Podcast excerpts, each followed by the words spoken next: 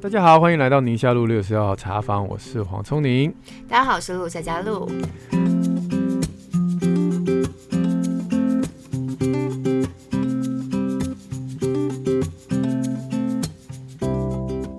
们今天的主题跟孩子人际互动，还有跟一些教养的内容有相关，嗯、我们就立刻开始吧。第一位是最爱 Melody，那他的主题是圈粉，圈粉，圈粉。他说又被黄医师圈粉了，喜欢医生的精辟以及温暖的解说，教养路上真的常常天人交战。女儿今年四岁，刚上幼稚园两个月。原本呢，小孩在学校吃中餐都是最后一名，最近爱吃不吃，不喜欢吃的就慢慢吃，但老师总希望他们吃光光，包含所有的青菜跟肉。最近呢，老师在班上举行吃饭比赛，借此 要鼓励小孩吃饭速度以及把它吃光光。女儿。第一天很开心，拿到鼓励贴纸，然后也吃光了。那第二天呢，到了下课也拿到贴纸，但是嘴巴 还塞了一口饭菜。小孩心理上没有不开心，他很开心可以拿到贴纸，也告知要找卫生纸把不要的吐掉。另外也想问说，是否可以尝试吃下去？但是又想了想，觉得老师这样的做法是不是会造成小孩不好的影响呢？这样，唉，要深深叹一口气。我可以聊很久哎、欸。我们今天就为了这一题就聊一集，整集就聊一集这样子。我有两个研究跟大家分享哈。嗯、第一个研究，哎，我不知道有没有讲过，露露有听过吗？把你的汤喝光的研究？没有，没有哈。嗯，在一个幼儿园的环境之下，那他们做了一个实验。这个校长呢，凶巴巴的站上台上，对所有的小朋友说：“你们现在每个人桌上都有一碗汤，嗯，把你的汤给我喝光。”哦，然后他每一分钟就恐吓小朋友一次，连续五分钟，压力太，把你汤给我喝光，都给我喝光，然后就是很很凶狠，大家小朋友都很安静，很害怕。那他就是在校长还没有大吼之前，一次的午餐跟校长大吼的那一天的午餐，他们去做比较，看看这些小朋友喝汤的总量有没有增加，嗯、哦。外国的汤你知道哈，不是那种汤汤水，它外国汤是那种就是食物啊，是主食啦，然后浓汤的哈。嗯、好，那呃，经过研究告诉我们呢，校长大吼之后总量是增加的，所以有没有效？嗯、有效哈。所以老师说，全部的小朋友，我们要这个把东西给我吃完啊，有没有效？有效哈。但是呢，他的这个研究后面有几个事项的分析，你就发现有趣的事情。第一。所有的小朋友呢，感觉总量虽然喝的汤是增加，但是有一群小朋友，如果你仔细分析的话，有些小朋友就是没有用，嗯、就是他们喝汤的被吼之前跟被吼之后的量差不多，统计上都没有什么意义这样子。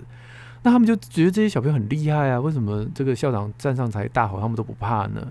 仔细分析发现，这些孩子都有一个共同的特点，是他们在家也被爸妈这样念。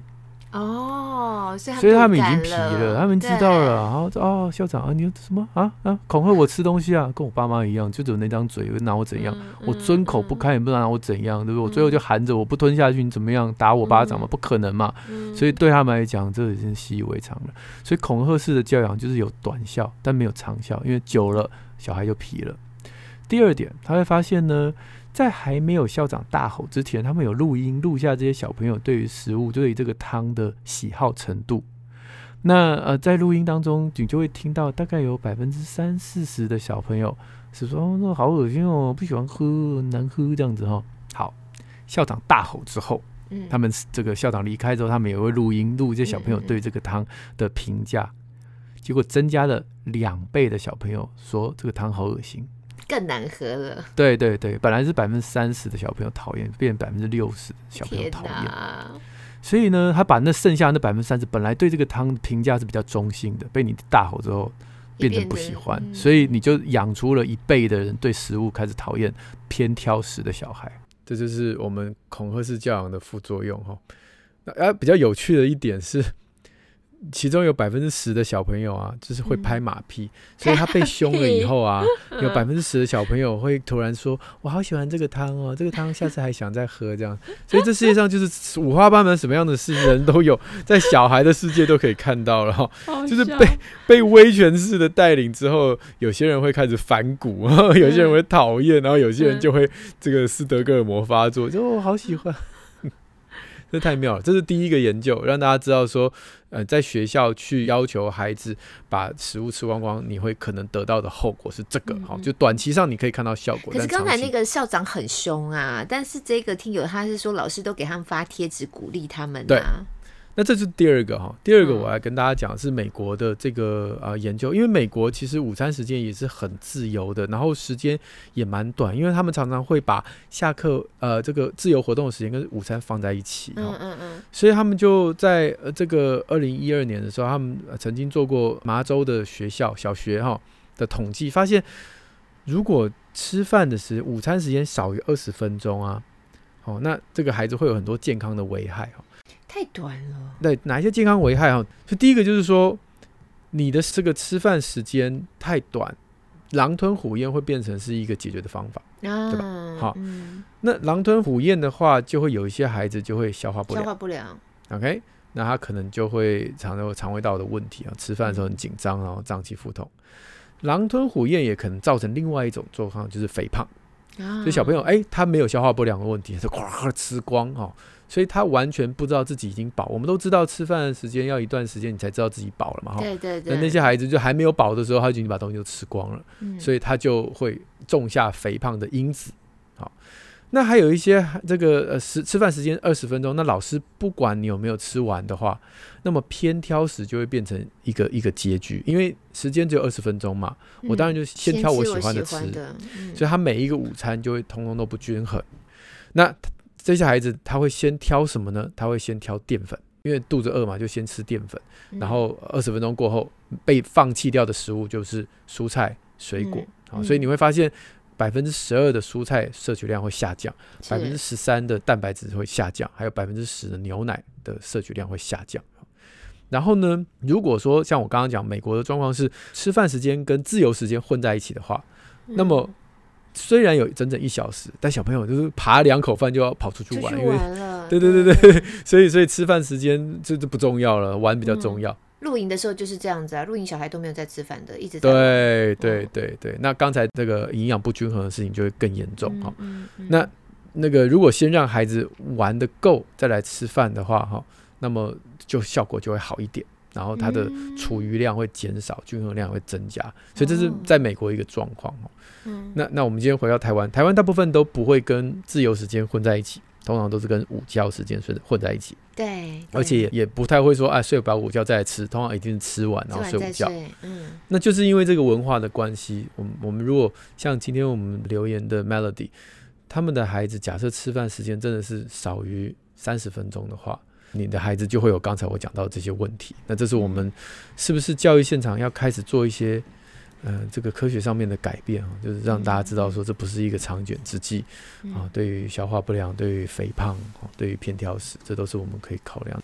不过现在幼儿园都还蛮长的吃饭时间，大概都有一个小时，对，就让慢慢吃，所以他们很多都十一点多就开始吃了，这是好事啊，十一点多吃吃到下午大概一点钟，呀。Yeah. 所以这这个是另外一个密西西比大学的研究，就最后他是说至少至少至少要三十分钟了，嗯，不能再短，嗯，而且是完完整整的，不能跟游戏时间混在一起。嗯，不过现在好像很多家长，尤其是这种学龄前的哈孩子，他们吃东西的状况，很多家长都哦非常头痛。对。如果说真的是没有办法改变，就是就像我刚刚提到的，呃，老师他可能有他他这个呃时间的困难，然后也许不见得他自己本人，可是学校就是这样规定啊，然后或者是说有些家长就是会把小朋友剩菜剩饭的这件事情会归罪在老师的问题上面，这样就不好嘛？因为对老师来讲，他骑虎难下。所以我，我我的建议是，如果今天我们制度上不改，那么你可以跟老师至少讲一下，说我的孩子没吃完没关系，嗯，不均衡也没关系，不要让老师有这样的压力。对对对对，就是不均衡嘛，你中午只吃淀粉嘛，那我晚餐的蛋白质跟纤维就多一点，我一整天均衡就好，嗯，不要一定要一餐均衡，这样压力太大了。真的，真的，真的。嗯嗯，同才之间的互动，不晓得会不会也鼓励孩子一点？就如果大家都吃得好香的话，感觉起来我吃起来特别香。或大家都抢着吃的时候，我不赶快抢，我吃不到。其实会，所以很多的这个在家偏挑食的问题，到了学校就真的迎刃而解。那最后就剩下一些真的对吃饭很有想法的小孩。嗯，那那些小孩就就会变成老师的困扰。那可是你又不能不替这些小孩去稍微思考一下，对他来讲，吃饭的速度是不是他自己决定的，是他身体决定的。嗯，那我们可以在这个规矩跟他自我的这个身体的代谢啊，带自己的消化能力上面做个平衡点？就是我们不不不逼着你一定要这一餐很均衡嘛。这一餐吃了什么东西，让我知道一下。那么我晚餐的时候，我可以反过来，缺的就补，哦、缺的就补，这样。嗯嗯对嗯，你刚刚说一整天均衡就好，不是每一餐都要均衡。所以家长真的还是要负责孩子的一餐了，就说我的负责就是陪着孩子吃的一餐。哦、就现在很多家长真的因为跟孩子吃饭太痛苦了，然后就就决定三餐都外包。嗯嗯嗯，他觉得眼不见为净，有时候就是。早早餐、午餐外包给学校，晚餐外包给阿公阿妈，这样就是自己就、当没看到这样。真的，可是这样蛮可惜的。会这样哎，啊，你啊，我我我讲到你了吗？这这 就是我，就是我，默默的。你不是陪人家吃早餐吗？默默的，我就又举手了。没有，因为我们那个小幼稚园呐、啊，去的第一件事情就是吃点心，其实就是早餐的啊，所以我根本不会管他吃早餐。就两个姐姐，当然是要吃了再出门。哦、啊，可我也能够理解，然后说我自己早上刚起床，我也不想吃东西。就是好像好像还没有回神嘛，也还没开胃嘛，没有那个心情嘛，还在那边忙这样子，所以我就觉得他现在不吃，反正他去学校吃，嗯、我就不要花那个精神，还要生气啊，赶快吃啊，不吃来不及啊，这样子、哦、就盯那两个姐姐就好了。其实我强调不是那个食物的种类由家长掌控，我我说家长要跟孩子吃一餐的意思，不是说那一餐你就可以，就像我刚刚讲说呃去补什么，但我的意思是说那一餐是可以让你再多一个。第一时间就是现场的观察了，就像你刚刚提到，你如果在学校的这个饮食啊，然后都都都很很均衡，那你只需要在早餐陪他感情而已嘛，那不吃也没关系，聊天什么都好。对对对对对对对，就不想一大早就惹气。当然不要，当然不要。对啊。嗯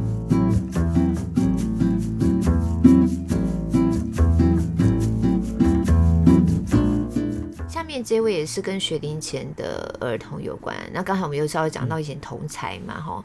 这位是 J J，他说：“两位主持人好，想请问关于学龄前儿童和同才互动的问题。孩子目前四岁左右，嗯、哦，所以是四岁，已经从幼幼班进到小班了，不陌生团体生活的规则。但孩子天生气质是比较内向的，虽然常鼓励孩子跟其他小朋友玩，嗯、可是他总是回答说：没有小朋友和我玩啊，我是也喜欢自己一个人玩。他和其他孩子互动”没有问题，不会发生暴力或者破坏团体生活规则的问题。那请问这个状况需要早疗评估吗？平常可以怎么引导孩子跟其他小朋友、跟同才一起游戏互动呢？另外还有一个问题，有四岁的男孩子能辨别性别的不同，但是他喜欢穿裙子，平常喜欢粉红色。我很尊重孩子喜欢任何颜色，但对男孩穿裙子不大能接受。毕竟目前社会观感上，男孩一般还是以穿裤子居多，怕没有导正观念，会影响孩子学龄后和同才之间互动的问题。那以上两个问题再请主持人一起来分享解惑，非常感谢。我觉得他切入点一个很重要的是，他觉得要不要早疗，所以我们还是要强调，呃，自闭光谱啊，自闭倾向、自闭光谱跟内向是不一样的哦。嗯，就不不是每个内向的人都有自闭光谱，然后你也碰到自闭光谱的人，他可能很外向哦。嗯，你知道我意思吗？我我们有一些自闭的孩子啊，他一直讲话哦，还有你听他讲话，我跟你说，我跟你说，我跟你说，我跟你说，我跟你说啊。反正就啊，就我这个今天我们就学了什么什么啊，大家对对对，他他不听别人讲话，但是他想很想分享，所以很多面向是不一样的。自闭这个中文让大家以为他就是不沟通，其实自闭是沟通的障碍。嗯，就他社交上面有障碍，一开始他可能语言能力的迟缓，然后他有一些对方的情绪啊、场景啊啊辨识不良，所以常常会牛头不对马嘴啊，然后讲错话啦等等这些。然后，然后他会有固着行为，他很坚持某些事情的，所以自闭是这个情境。嗯、但内向不是哦，内向小孩去到外面，他是很很紧张，然后很小心，然后他会观察其他人的互动，然后他会知道谁生气，然后他就会知道这个老师不可以惹，嗯、那个同学很恐怖，这样他知道哦，他知道、哦、社会化了已经。对对对，他只是等到那他能够很安全的在这个地方交朋友的时候，他才会出手。然后当他去跟人家建立关系的时候，当然就很深厚。就是他他不是那种，就是谁都可以。哎，他是有想过的耶，他有观察过这个环境。对，对，对，对，对，所以其实很多内向的人的性格，慢慢慢慢长大以后，他会是很棒的领导者，也是可以很棒的这个职场上面的人。好，因为、嗯、因为他的这些敏感的特质，嗯，他不见得是长袖善舞这样。很多人对领导者都喜欢长袖善舞，那是立法委员要选选举才必须要这样。那做公关的比较需要吧？对对对，不一样，不一样。对对，就千万别搞混了。嗯，我之前有看过一本很棒的书，我就跟大家推荐，就是呃，安静就是力量。嗯嗯，作者就是苏珊凯恩，大家可以在 TED 上面听到他演讲了。嗯，他本身是个律师哈，哈佛法学院本身是律师，但是他从小就很安静。那跟着别人出去外面呃夏令营的时候，他习惯带本书。嗯，那但他不是没朋友。他其实是是有很多很深厚的朋友，但是他喜欢自己一个人安静的这个时刻，这样子。嗯嗯，可以从他的演讲，从他的故事里面，那听到他对于内向者的这个内心的解读。是。那他里面也讲了很多很有名的人，其实都很内向。他也统计了全世界啊，这个五十大企业的 CEO，其实里面大概有超过一半，诶，四成还是五成是内向的性格。内向。嗯嗯。对。然后这这样的领导者，其实，在大企业更需要，因为冲锋陷阵的人在大企业很抱虎平和了的，就是，因为他不是 pioneer，他不是哦，在这个创业时期就就是哦，反正就是冲啊杀这样，嗯嗯，他想啊他保本的，他他要维持这个企业的平衡，那这种内向者，他的特质就很适合这样的领导风格，嗯嗯嗯，anyway，所以呃这是远程啦，那近程的话，所以我的意思就是说，你可以接纳你的孩子的内向性格。嗯，好，不用替他未来担忧，这是第一点。因为我想很多爸爸妈妈担忧的是，是他的未来，他的社交是，你会不会因为这样受到影响？对对，不会的，好，你放心，嗯、这些孩子他他是他是可以有很好的社交网络，只是不像你想象中的的那种长袖善舞的样子。嗯、第二，如你可以担心，但是你可以让专业的人士看一下，其实。不管是老师，或者是呃这个医儿科医师然后，儿心的医师，我们大家都都可以理解内向跟自闭的差别。那那你看一下就确认就好，那不一定要一定一定要什么赶快早疗之类的哈。嗯嗯。那第三个当然就是，既然我们已经接纳他了，我们不担心未来，然后我们也确定他不是自闭倾向，那接下来我们就是呃去让内向的孩子在遇到人际挫折的时候，我们可以啊从他的角度去跟他聊。嗯，哦，就是你从同理的方式啊，我知道你想要观察一下，嗯、啊，这个故事很多啦，呃，我我小孩大概也都是这种类型，嗯，他他要跟人家玩，他一定先先要坐在坐搬个小本凳在旁边看一下，先观察一下，对啊，先观观察一下，嗯。我是刚看到 JJ 他的这个留言里头啊，他他的孩子是说没有小朋友很和我玩，我喜欢自己一个人玩。嗯，嗯嗯，我就想到我们家孩子，其实有些孩子他真的是还蛮喜欢自己独处的。对对，只是说大人总会觉得说，哎、欸，你这样是不是有问题啊？你都怎么都不跟人家一起玩这样子？但是就孩子本身，他好像他喜欢他自己觉得自在，这是他的空间嘛，啊、他的选择嘛。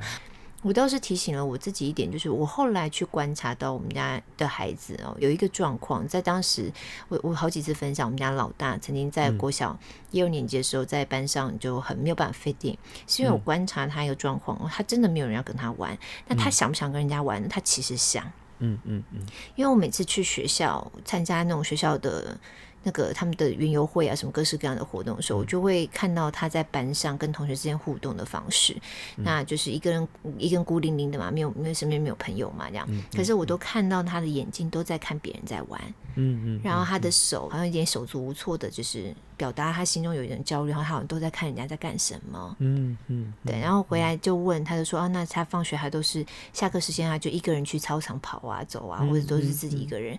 你在对照起来，你就知道说他的眼神透露出来他想要，可是他不知道怎么办。对对。那我觉得那个状况就不大一样，一个是孩子其实很自在的喜欢自己，对，跟他其实是想要跟别人一起玩，可是他他没有那个能力，然后手足无措的那个表情。那我觉得这样其实可以观察得出来的呀。所以那时候我们常常会推荐周玉如老师的那个课程，我就再讲一遍，就是爸爸妈妈如果想要陪着孩子增加他的社交能力，有的时候跟你想象的不太一样。不太一样，对。好，就说啊，你就说可以跟你玩吗？然后这这，然后下一步他说好啊，那一起来，你们在扮家家酒，我要当妈妈。那原本扮妈妈的那人要去哪？变小三了吗？现在我现对对对对对，所以原本扮妈妈的那个家家酒那个大姐头了哈，就是虽然同年龄，但那个是领导者，他就会火其他的人说，那我们不要跟他玩。嗯，当然这不是一个好的示范，但是你幼儿园嘛，你可以理解这个事情对他来讲，他就是哎、欸、你 哦，我邀请你来跟我一起玩之后，你就要把我推这个 从妈妈这个角色推倒啊啊，那那本来好好的、啊，所以周瑜老师的课程里面就有特别提醒你说，家长在陪孩子去了解社交技巧的时候，你可以说你可以先从配角开始，嗯嗯嗯嗯嗯，对吧？哎今天这个 扮家家酒里面。妈有了妈妈，有了爸爸，有了小孩，哎、欸，没有姑姑啊，我可以当姑姑吧？姑姑我可以当阿姨吧？我可以当，当我可以当邻居。对啊，我可以当邻居吧？你是先从那个次要的角色开始切入，就比较不会危害到其他人。嗯、这个其实是很有趣的互动，很有趣的跟孩子之间在这个社交能力上的互动，而不是只是跟他说你就这样做。那你跟他说你就这样做，就他隔天用了没效的时候，他就不相信你了。你昨天叫我叫我说 OK 啊，结果没有同学要跟我玩了，那怎么办呢？那我下一步该怎么做？还有更糗，还有更糗这样子，对对对。好了，这这个这个很有意思的话题，但是呃，我们只是先呼应到这 J J 的问题，就是他应该啦，应该只要给儿科医师看过，应该不是自闭倾向。对对对，嗯，因为孩子社交是有太多可能的发生的状况。对对对对对。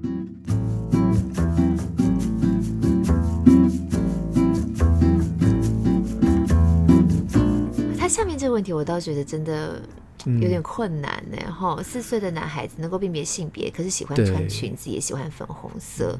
然后家长虽然觉得 OK 没有问题，可是还是会考量到所有的社会观感。嗯，那个问题我觉得可以跟下一个小开妈的问题一起讨论。他是教孩子跟异性相处，他是在加拿大四个女孩的妈妈。哦，那年龄是十一个月到九岁，就四个女儿横跨了九年这样。嗯嗯那很感谢黄医师深入浅出的医学观点，帮助我了解更多尊重孩子，让他们感觉爱跟温暖的教养方式。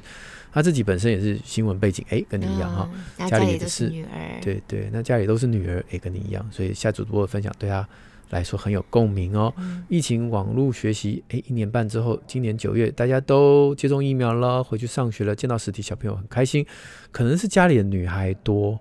那比起四年级每天都会跟男生赛跑比力气的老大之外，嗯、后面的老二、老三哈，好像就是比较敏感、比较体贴，那就不知道跟男生要玩什么、说什么，就呃，就算下课追着人家跑，还会被人家推开。被推开，嗯，对对。那他他当然就觉得说，呃、这跟男生玩、女生玩那没什么不一样，可是他就很很想知道怎么样教孩子跟异性相处哈。他自己本人小时候也是待在女生好友圈里面长大的，这个我觉得跟前面的这一个啊儿子喜欢穿裙子，可以这样一路啊聊下来，嗯，就是对于性别的认同跟异性相处这样子哈，对对。那当然这部分我必须说，我也不是什么性别认同的专家，但是在整个大脑的认知里面，我们大概可以切出三岁前跟三四五岁之后了哈，嗯，也就是三岁前的孩子大概就。只能准确的说出自己是男生或女生，哈，爸爸是男生，妈妈是女生，但对他来讲，这只是一个名词而已，嗯，就是归类了，哈，就是大的跟小的，男的跟女的，胖的跟瘦的这样，嗯嗯，那他呢，他没有这个性别永恒的概念，所以有些女孩女生，好像你今天如果露露，呃，本来是长头发，突然剪了短头发，他说啊，露露阿姨变男生了。但是对他的归类，只要短头发都归在男生这一类。对对对对对对对，好、嗯，或者是哎、欸，今天我们 J J 的这儿子穿了裙子啊啊啊，J J 的小朋友变女生了，这样哈。嗯嗯。所以对他来讲，这是一个归类，那你就不要对于他穿裙子有太多的呃这个想法、想象，哦，因为他只是想试试看会不会变女生，跟妈妈一样哦，很好玩这样。嗯。嗯，所以这个是这个阶段的孩子。那再往上走，会有一些。开始是性别认同，就之前只是归类，但现在开始会觉得说，嗯，我既然跟爸爸同一类，我是男生，那我应该穿的衣服要跟他比较像。那这个时候就是我开始认同我是男生或是女生。当然了，现在的男生跟三十年前的男生，当然穿着也不一样，打扮也不一样，对，打耳洞啊，留长发啊，嗯，化妆啊，有这些男生，对。所以在这个性别认同的过程当中，他的装扮也没有标准答案，那就跟他周边的环境会有受到影响。好，但只是我们要强调的是，他会跟他周边的环境，他喜欢的同性别的人受到影响。所以如果今天他讨厌爸爸，爸爸常打他，常凶他，他可能会反而会开始故意要跟爸爸穿不一样的衣服，或者是故意要啊对自己的性别不喜欢。就是如果男生都要像爸爸这样骂我打我的话，那我宁可不要。嗯嗯，或相反，就是他就是跟爸爸要穿一样衣服，然后打妹妹这样啊。这个就是这个三四岁、五岁这个过程当中，有可能对于自己性别的喜好或不喜好、认同或不认同。那女生当然就看自己的妈妈嘛，所以女生的性别认同就是跟着妈妈走，所以跟刚刚爸爸讲的是一模一样的。嗯嗯。那呃，再往上走之后，你会发现，因为他们对自己的性别认同，所以他们就交跟自己同性别的朋友。百分之七十的时间都是跟自己同性别的孩子玩在一起，这也是很正常。嗯嗯，就小开妈在讲他们家孩子状况了。对对对对对，嗯、我自己的孩子也都这样。我儿子不知道班上女生的名字，都女儿常常不知道班上男生的名字。我们家小孩也是这样哎、欸，就是女生好像跟女生玩在一起也是很自然而然的。对对对对，所以大概这整个过程跟我们说，是不是他一直跟男生玩以后就不会跟女生相处，会一直跟女生玩跟男生不会相处，这又不太一样。嗯，这倒不用这么的担忧，只要我们这个社会化的环境当中没有给他一些禁忌，对，说你不可以这样，不可以这样，哦，会会牵手会怀孕什么啊，类类似这种错误的禁忌，那才会干扰到这个人长大以后他跟异性相处的困境。那如果没有，他总有一天他会发展出来，那不用太担心。嗯嗯嗯。嗯嗯对，小小开妈的状况我比较能够理解，当然因为 JJ 是他们家四岁大的儿子嘛，嗯嗯嗯，所以我觉得我我比较没有这样的经验。但是有的时候跟异性之间相处啊，我觉得就随着孩子的年纪吼，好像我们也不用太紧张。就当他们年纪到了某个阶段，我们再来进行这个阶段，他们现在碰到什么样困难，然后带回来，我们因着这样困难。就就变成每一次他们的困难都变成一个机会教育嘛，就通过每一次实际上发生的状况，嗯、我们再一点一点的堆叠，然后进来啊，我们要怎么相处？男生跟女生有什么不一样？中间界限在哪里？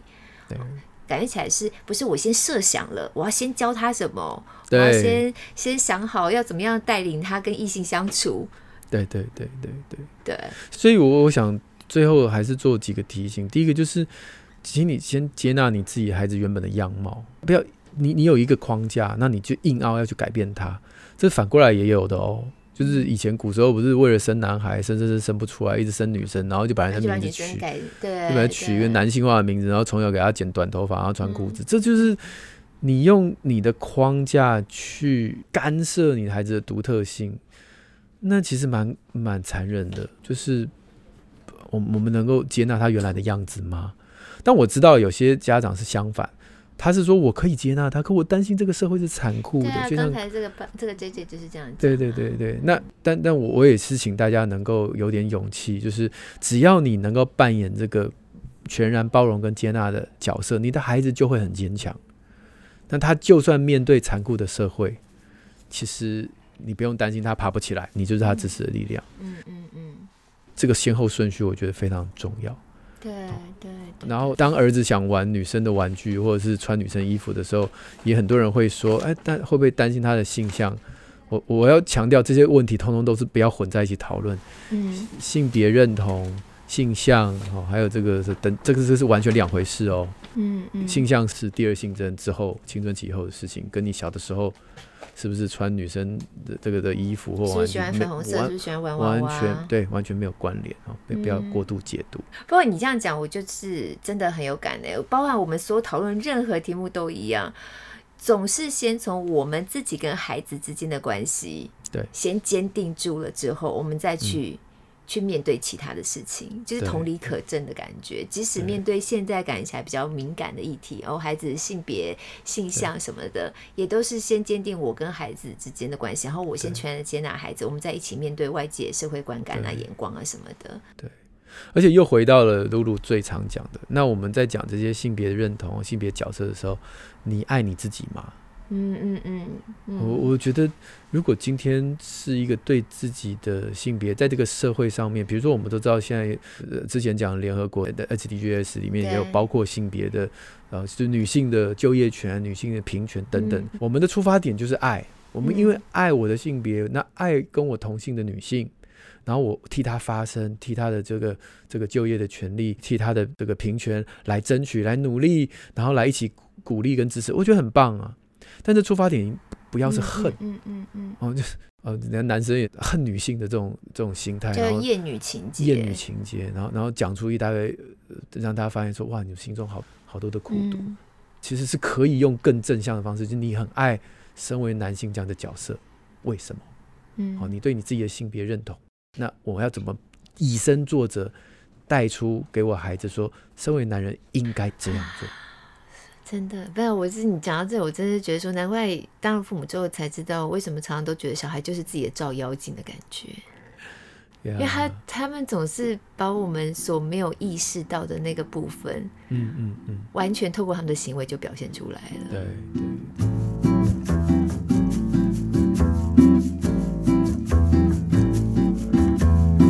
所以呃，我觉得刚刚的回应也可以回答我们另外两位哈，一个是困惑的爸爸。嗯嗯哦，那他是他是请教低年级小学生两性相处模式 哦，对对对，他说哥哥上小一，那下课的时候跟女生这个女生特别喜欢来找他玩哈，然后手牵手哈，到处到校园探险。那老婆觉得这个他的太太哈，就孩子的妈妈觉得手牵手似乎不太妥，想听听两位的看法跟建议。可是我们大人太过认真看待延伸，然后也是个机会教育呢。真的啦，好。是是我们家姐姐小的时候，就是她的这个年纪，嗯，就大班啊，然后一年级的时候，嗯，也有一个跟她一起长大的小男生，两个也是常手牵手嘛。因为因为到现在就是你就在后面看，就觉得还两小无猜，蛮好笑的这样子。那我们彼此两家都还蛮熟的。可是到他们再大一点哦，那真的是因为了解而分开，两个打的之厉害，就是拳打脚踢耶，很凶哦。因为姐姐。讲话就是很白目，会去惹那个男生生气，然后惹到对方又讲不过女生，就没办法，就就打，就就开始踢了这样子，然后又变成另外一种相处模式。到现在他们两个都国中了，国一了，偶尔见一次面，两个就是聊彼此学校生活什么的，也是聊得很开心啊，吃饭啊，聊他们现在在关注什么，男生看篮球啊，女生怎样，怎么什么之类的。我就觉得其实看他们一路长大就好有趣哦，就在当时那个阶段，你会把他们的互动的行为放得很大。就像这个爸爸妈妈在讲的，哇、这样好吗？这么小年纪手牵手，什么什么的。对啊，所以孩子他在交友上面啊，情感上面，他都会慢慢慢慢的社会化。所以我们先先可以用支持的角色，先不要插手太多哈。嗯，看看我也聊一聊，然后大概了解一下他们是怎么样来看待的。我觉得主要是要聊孩子现在进展，他们的心智能力，或是他们成熟到什么地步，他们的眼光是怎样。我觉得有时候听孩子自己说，是还蛮有趣的。Yeah, yeah. 我自己是这样觉得。Yeah. 来，再来三宝妈，两位主持人好，谢谢你们每周的分享，都让我焦虑的育儿路舒压许多。想听听两位对于幼儿的性别认同有什么看法呢？我的学前男孩平常也会玩各式男孩玩的游戏，但在言谈当中感觉他很向往女生的洋装啊、纱裙，喜欢粉色，但是可能有意识的觉得说自己是男生，喜欢女生的东西会被笑，所以言谈之间会稍作遮掩。我和爸爸通常就是听了之后接受，但心里又很担心，要怎么教导他面对在外面可能会遇到的眼光跟批评。最近学校拍照，他选的是一套赛车服跟一套公主礼服。那我们跟老师商量之后，是不是可以让他拍这个公主礼服的部分，私下拍了过瘾就好了？啊，不知道两位主持人有没有更好的建议？谢谢。好，这个留言就特别。适合送给 JJ，你并不孤单，你不孤单，有非常多的男孩子都有这段，哎、欸，很好玩，想要试试看把自己变女生的样子，不要滑坡了哈，就是看他未来是不是真的会把自己的性别认同变成女生，或者他未来会不会喜欢男生，这这些是话题都都没有没没有关联，好吗？然后、嗯。嗯、所以大家就是按照孩子的发展过程当中，给他一个适适当的示范就好，对、嗯，你成为一个他喜欢的男生嘛，你成为一个爸爸啊、呃，那你就表现给他看，啊，我让你觉得我们这个性别的人可以过得很有自信，那他自然而然他就会喜欢自己的身份，然后另外身边的同才的确会给他压力啦，我可以理解。一定有。幼儿园没不会有人管他，你说小学穿个裙子上学，真的压力非常大，所以他自己会去去调整。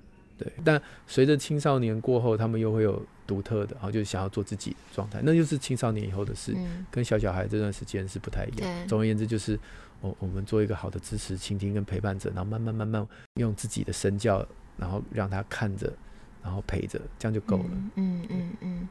好，那我们今天差不多到这里，除了第一个听友是跟吃饭有关的，哎，之后几个全部都是。